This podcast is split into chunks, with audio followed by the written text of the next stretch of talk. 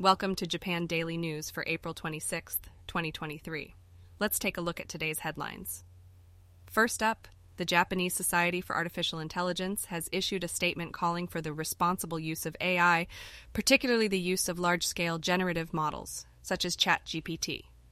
While acknowledging the high effectiveness of these technologies, the Society emphasizes that they are still in the developmental stage and need to be used correctly.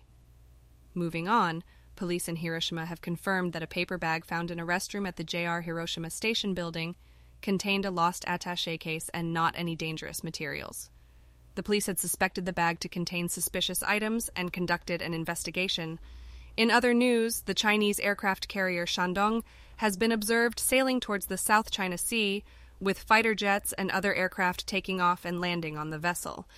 The Japanese Defense Ministry has been analyzing the situation, noting that China seems to be improving its carrier capabilities.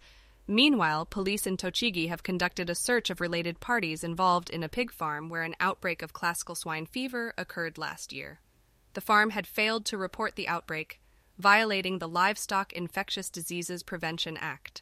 The car of National Public Safety Commission Chairman, Mr. Tani, was involved in a collision with a motorcycle in Chiyoda Ward, Tokyo, on the 25th. Fortunately, there were no injuries, and Mr. Tani was not affected in his official duties. On the weather front, the Japan Meteorological Agency has released a three month forecast predicting that temperatures across the country will be at or above average. With the risk of heat stroke increasing from May, the agency is urging people to take early measures, such as testing their air conditioning.